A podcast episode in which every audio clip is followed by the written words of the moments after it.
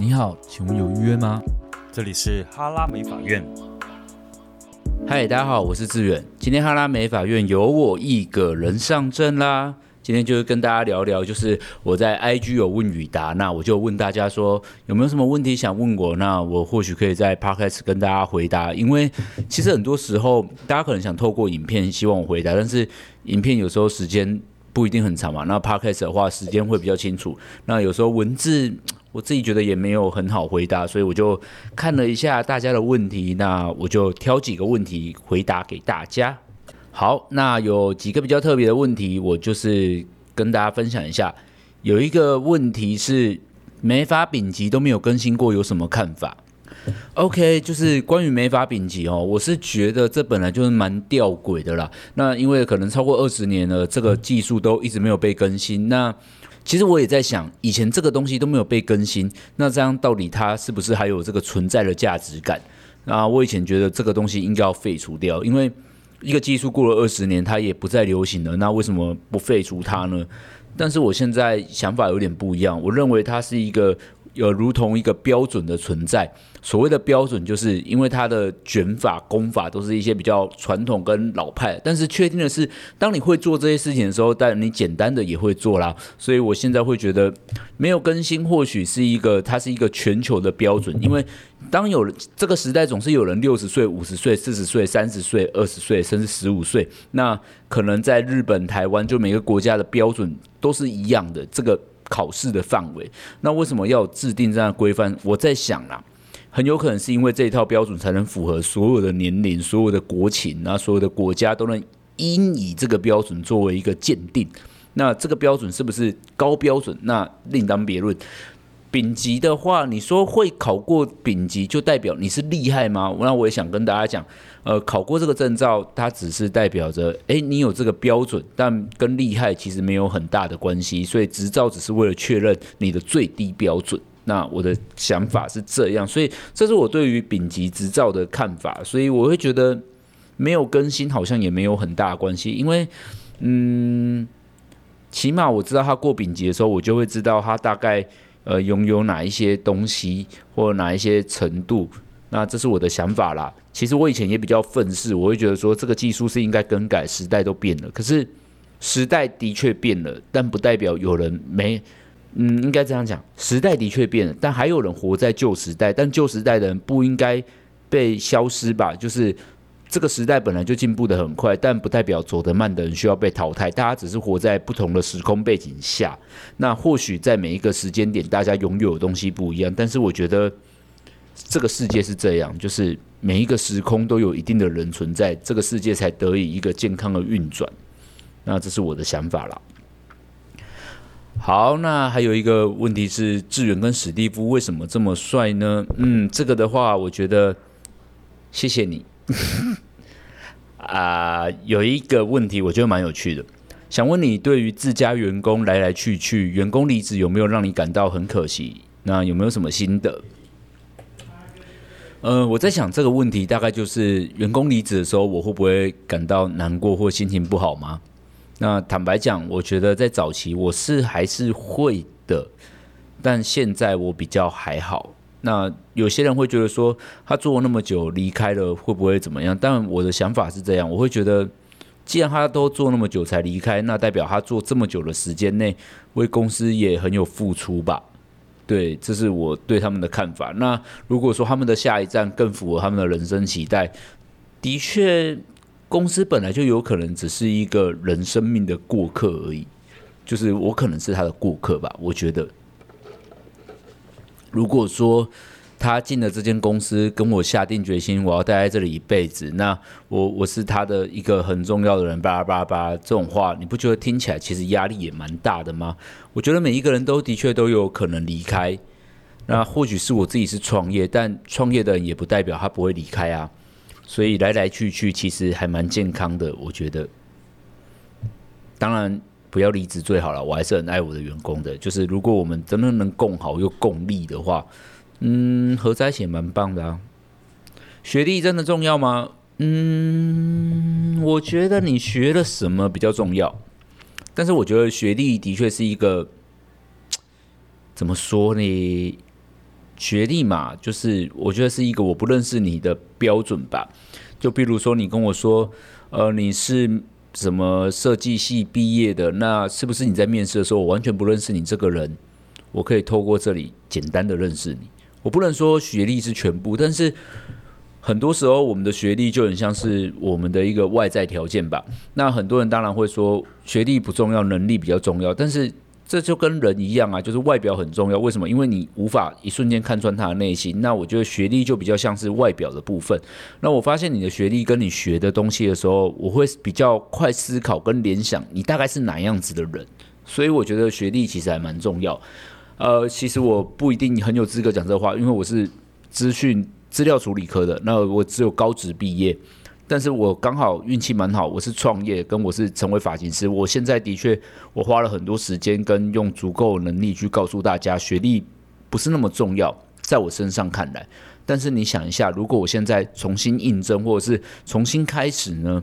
我觉得这一段的波折其实是多的。那如果我今天是一个大学美法系毕业，会不会我得到的？人脉跟学院的部分，就是知识会比较充足呢。你可以自己好好想一想，但是我会觉得学历没有不重要哦。学历就是对我来说是有一点点重要的啊。我讲好没有说服力哦，因为讲这个很像我自己又没读什么书，但是学历啦，就是人家认识你的部分，但更重要的是你学到了什么这件事，请你务必记得，好不好？呃，蛮多问题问台中店什么时候开的？嗯，就是应征等等，我们发表单，好不好？有一个人问我说：“你的比赛灵感来源？那你想参赛的原因？”其实我是一个对于创作蛮有想象的，因为就是我还蛮喜欢创作，然后有时候灵感会在一个夜晚，或看到某一个画面，滑到某一篇文章，听到某一个东西，觉得哎，我好像可以试看看。但是比赛这件事不太一样。我在比赛的时候，我所有的灵感来源都是为了比赛，因为因为它叫比赛嘛，比赛就自然会有评审，那评审就会有他的兴趣跟喜好。对我来说，比赛不是很多人都会跟你说，比赛是为了享受过程，但是我的想法比较不一样。我觉得比赛就是为了赢，就是为了冠军。那我也比赛过很多次，我得过人气奖，也得过冠军，也曾经没有入围过。那我在没有入围过的时候，我发现我想要的是冠军。我在第一次参加比赛的时候，我做了一个自己想象的，你可以说自以为是。然后我觉得我做的很棒，但我连入围都没有。从那一刻开始，我的沮丧感跟失落感让我发现，其实我心里面想要的就是冠军跟得奖，根本就不是过程。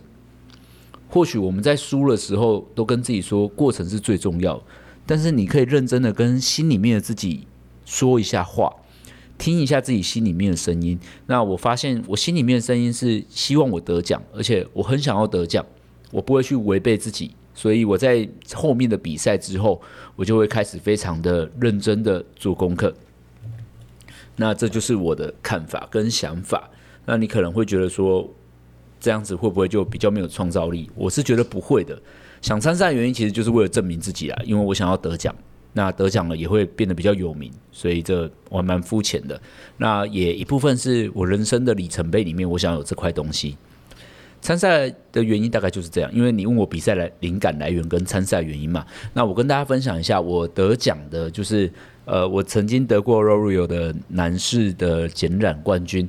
那我当时知道是 L'Oreal 的时候，我记得那一年的主题应该是法国，就是很简单，不知道为什么。那我就会去查一下这个品牌，哦，它是法国品牌 L'Oreal，大家都知道。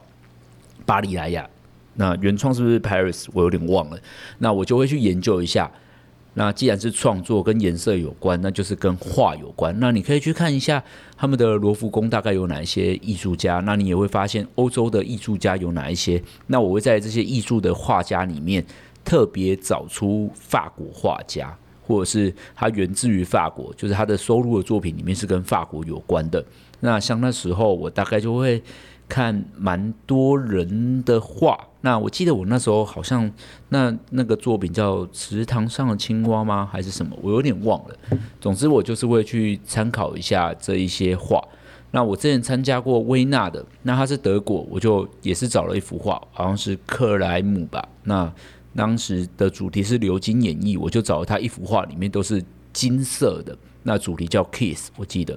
所以我大概都会去从一些艺术家的创作去做一些延伸。那因为画会有它的画风嘛，那我就从它的画风、它的笔触浓度去决定我头发整个色彩的配置。那我当时是做池塘，所以我头发就比较多流，我的色彩跟发型就是要做的比较流动感。这就是我的灵感来源。那也有可能是看了一道极光，当然我这辈子也没看过极光啊，看照片或者是看到天空。对，那我一基本上。我在做做创创作发型的时候，在比赛的时候，我都会用很具象的一个画面去做一个灵感发想，很具体的。那我在做公司的创作的时候，就会比较抽象一点。因为尤卡的创作，我还蛮尝试发想人的。那我对于整个发型，我是一个更重视有没有社会意义、社会的议题啊、社会的印象啊，在这个发型里面能不能带给大家什么？或者是我想用这个发型说一些什么事情，像之前我就曾经创作过一幅叫做“环”的系列，那大家可以去公司 IG 看，是一个红色背景。那当时。我他们我们做了男生跟女生合在一起，女生跟女生，男生跟男生，就是各种的状态，然后最后这一群人再合成一个发型。那这个发型就是两个人都合在一起的时候才变成一个完整的发型。那当时我的想法是这样，就是我发现这个世界本身就是一个环，这个世界是一个环，很多事情你都会以为跟自己无关，但又好像有关系一样。那种感觉呢，就很像是我们讲疫情好了。当初发生在中国的时候，你会觉得与自己无关，但事实上它有没有关呢？当然有啊，因为有人坐飞机了。就是这个世界上有很多无关的事情，都好像跟自己有关。那有关的事情肯定就是有关了。整个世界人与人本身就是环环相扣，然后就是好像没有被扣在一起，又好像被扣在一起，也就是平行时空或者是在国家的另外一端发生的事情。你总是与自己觉得似乎无关，但又好像有点关系。这就是我想表达这次的创作，就是就是无关却有关，然后环环相扣。那这就是我会想要透过创作去表达，就是所以我当时用了两个人的发型，把它做成很像一个发型。我想让大家表达，不管男男女女、男女各种发型，它好像都有一点关联。呃，我们要说的这个就是一个脉络吧？对，在创作上来讲是这样。哎，讲得好生硬哦，大家会不会就觉得太烦了呢？但是这真的是我的想法啦，就是我在创作上的话，我会比较想要，嗯，我有什么事情可以跟大家分享，有什么事情想讲。对，好，那下一个问题的话，就是法品厂商在这个时代所扮演的角色是什么？那需要改进的是什么？呃，你说这个时代吗？就是二零二一年吧。那我觉得美发厂商其实他还是可以很优秀的带来给消费者或者是设计师很多的资讯。那角色化当然就是提供更好的产品嘛。呃，需要改进的是什么？就是其实我们发型师很常接触消费者，但是我们终究不是创作产品的人。那我们是很期待厂商创作出给消费者更好的产品。那跟我们一起做一个媒合，那我们就是一个传递者，你们是发明家，发明家，然后我们是传递者，然后再面临消费者。所以更重要的事情其实是透过发型师去传达对消费者。传达你们想要知道的东西，你们想要告诉消费者的东西，无论是流行啊，无论是科技啊，无论是技术啊，我会觉得都蛮重要的。所以，厂商跟发型师本身应该要是一个伙伴关系吧？嗯，这题厂商的问题还蛮多的。那厂商的价值该怎么说？就是。在很久很久以前的美发年代啊，就是我们都希望厂商能支援沙龙嘛，啊，可能上上舞台啊或干嘛。那是因为消费者很知道品牌这件事情。那为什么？因为品牌有无数的广告嘛，比如说 Sisley 啊、呃、阿玛尼啊，或者是很多品牌。那 Gucci 也是，这些精品都是。那我们都透过了很多无线的广告看板、电视。这样子的传统媒体下，让我们得到这些资讯。但是我们这一代的人如何得到这些品牌资讯，或怎么理解品牌呢？并不是创造品牌跟我们说，而是很像网络上一个一个的说书人在跟我们说，也就是那些 KOL，所谓的时尚人士，所谓的流行人士，所谓的网红。那我们透过网红呢，知道了这些资讯。我可能从来没有读过 Gucci 的历史，但是透过一个网红，他用他的方式解读给我。我很喜欢那个网红，我也因为这样认识了科技大概是这种感觉吧。那其实每一个品牌都是这样，就是没有一个消费者真正的认识美发品牌，美发品牌是透过发型师，那每一个发型师就是一个说书人。那品牌品牌商把好的产品、好的故事跟我们分享，我们再跟消费者分享他的故事。用我们的角度，用我们的角色，用我们的感情，用我们的感觉，跟消费者去共同的分享，而且去传达我们的想象跟思想。我想这就是我们的关系吧。跟这个时代更重要是这样。那网络是无佛界的，我想这个时候更重视的是关于人的传达，就很像我们不一定真的喜欢科技这个品牌了吧？但是他推出了一个设计师是 AM，那。我们喜欢上 AM 的创作，我们觉得他为科举带来一个历史上的革命，创作的革命，让科举的一些经典慢慢的看不见，但是他却让我看见更不一样的樱花。或许这就是这个时代的科举，但是这个时代的科举也有可能是品牌打造，但更重要是它出现了一个人物嘛，所以我会觉得还蛮重要的，就很像是圣罗兰的设计师到了 Celine。那我们就开始知道 Celine 要改变了。那第一场秀走出来的时候，我就知道 Celine 变了。Celine 想要放下以前的样子，那他要面临他崭新的样子。我想这个就是品牌跟设计师的关系，在服装界就是很浅显易见的。品牌是否能更壮大，或者是能变得不一样，跟服装是有很大的关系。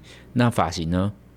美发品牌是否能变得更壮大，或者是变得更有力量？我觉得跟美发师有很大关系。但这个关系，我们之间要如何串联？就是我们得一起写一套我们的故事，就是发型师也认同的故事，然后美发厂商也觉得很棒的故事。而这个故事，我们能清楚地传达到消费者的耳朵、大脑、心中。这是我的想法跟看法。所以你说。这是一个单一的力量吗？我觉得不是。现在的发品商可能不是一个单一的力量，它是很需要彼此、彼此互相努力跟帮忙的。OK，所以我会觉得美发厂商也不是没用，但我觉得在这年代绝对不只是一个好的商品，然后把东西卖掉而已，而是你需要跟我们这些说书人说你想要表达什么东西。我觉得这还蛮重要的，我觉得这蛮重要。然后让我们热爱你的故事，热爱你的品牌，热爱你的精神。无论你是坚持传统，或者是更新革命，你都要让我们知道，因为我们是要替你传达。看员工有没有感到很可惜的？诶，其实我我员工离职有没有感到很可惜？刚才那题我没有讲到的样子，其实我还是会有时候会觉得蛮可惜，但就是也没关系吧。就是可惜就可惜啊，就是每一个人生命中一定都会遇到这样。有人问老师分享经营管理的经验谈，新手领导者该如何努力呢？啊，我这集有好多字了，我不知道新手领导者要怎么努力，但是请你向着良善走，好不好？其实你只要往着真理、善良跟这个规范里面，我想你很快就会走到一个你想要去的地方跟该走的路。那有时候如果你驾驭不来，就是有可能你没有那么适合当领导者。说一个人没有那么适合当领导者，并不是在歧视他，或者是在反讽他，或者是在看不起他。我认为每一个人的性格是不一样，就像小时候啊，风纪鼓掌都是会被讨厌的，所以一定要有被讨厌的勇气，才能当风纪鼓掌。但也有人喜欢当康乐鼓掌，因为他想要筹办活动嘛。然后也有人想当班长，协助管理管理事务，也有人想当副班长，不想当班长。就是每一个人的管理范围都不一样，那个是一种能力的表现跟表征。那我觉得你看清楚自己的状态跟能力去做一个发挥会是最好。至于训练的话，我觉得很多东西是需要修炼跟练习的，多上课吧，会对你有帮助的。因为你得看过更多种、更多种人，你才知道怎么跟很多种人相处。当我们选择当老板的时候，你看起来好像可以选择自己的同事，但又同时你没有办法选择自己的同事。有能力的同事不代表是你喜欢的，你喜欢的同事也不代表是有能力的。所以在当老板的时候，我觉得你要提升最大的其实是你的包容力。当你的包容度越来越高的时候，你就会发现你越来越更多人能能跟更多人相处，跟面对应对这样。这是我给你的看法，所以可以多去上课，然后也不要想着他是你一辈子的同事跟员工就放弃了去了解，因为每一个人的阶段都是会改变的。那多数老板在沟通不同阶段会产生失败，原因都是因为每一个人的人生里程碑跟每一个人的年纪目标都会改变，但是你却用一开始的那一套方法走了一辈子，这是一个非常大的错误。就很像是二十岁要买车，三十岁要买房，四十岁他可能又有人生的新目标。你能不能站在每一个人的人生目标里面去跟他沟通？我觉得还蛮重要，因为这可能是他要留在你知道留在你这间公司的原因。如何挑选好的电剪？好，技术题。我先跟大家分享，我挑选电剪就是我喜欢比较安静的，然后比较锐利的，就这样。然后握起来我的手感，那我不会喜欢太大台的，所以它的重量啊干嘛都蛮重要的。其实工具这东西不攸关便宜与贵，就是你顺手就好，顺手就可以了。那这个是消费者的问题吧？关于洗头，头皮干痒、出油，洗冷热水没有吹干头发会有关系吗？呃，其实我自己本人也没有到很爱吹干头发，那我头皮也不会一直痒，所以我觉得这个跟体质比较有关系。那如果你头皮干痒或出油的话，其实我会觉得是产品的问题。但你有没有觉得你的问题还蛮矛盾的？头皮干痒，然后出油，很有可能你搞不清楚自己的状况。那你可以到沙龙跟设计师沟通一下，选择你要的商品。那如果要推荐的话，关于头皮问题，我还蛮推荐绝雅的。那绝雅是有分干性的跟出油的，没有要帮他广告，但真心觉得蛮好用的。好，那我们就很快的进入到最后一题喽。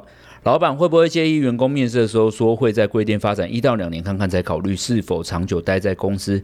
诶，我完全不会介意，因为他说发展一到两年看看，很久了，一到两年不长久吗？就是我不知道你对于长久的定义跟标准。那我的想法是这样：如果他待了一两年之后，他还是想要离开了，那有几种原因嘛？就是他比你厉害，就是他觉得他可以去挑战不一样的事物，也有可能吧。那也很有可能就是你没有把握住他而已啊！这两年你应该要用力的表现，然后，没错，就是我说的用力的表现。难道老板不需要表现给员工看吗？要。其实这个时代是这样子的。呃，员工就是员工都会以为他在表现给老板看，但事实上呢，老板的表现员工也都看在眼里。那我觉得彼此表现好才是彼此留下来的那个契机跟原因。那两年的时间已经很长了，所以你就把握机会把你的公司做好。那要不要留下来是他的决定。每一个人呢，两年都不一样吧？两年有时候改变很大的啊，所以不要想太多，不要在琢磨上。嗯，应该是这么讲，你不要想着他以后可能会离开，所以你现在好像不应该把他当做是一个很重要的员工。每一个人，不管用任何原因跟理由，都是有可能会不小心就离开了你的身边，所以我觉得不应该是这样子想的。好，这期回答大家问题就回答到这里，希望大家不要有听没有懂，然后好像我讲了很多废话。最后，最后，最后，不定期我会在 IG 上面问雨达。那找你留言的话，我都很开心的在这里与大家见面。这里是志远的分享。那如果有任何问题的话，可以在我们 IG 下面留言跟我说，或传讯息跟我说，或你想要听到什么主题，或有好奇什么事的话，都可以跟我讲。那我再跟大家分享。那这支影片不对，这不是影片，这里是 Podcast。对对对，我都忘了，因为自己录的时候就会以为在录影片。那最近也跟大家分享，我 IG 跟 YouTube 更新的还蛮快，所以大家都可以追踪起来。那谢谢大家，谢谢大家，谢谢大家，讲了好多次哦，因为自己一个人录影，就是还好有问与答，不然其实是很难聊下去的。那希望今天的分享也带给大家不一样的心情跟心得，也让大家能有不一样的思考。那或许我有些讲的不够清楚，那如果不够清楚又很想了解的话，再跟我说一次，我们下次再见，好不好？希望这一集有帮助到你，就这样啦，拜拜。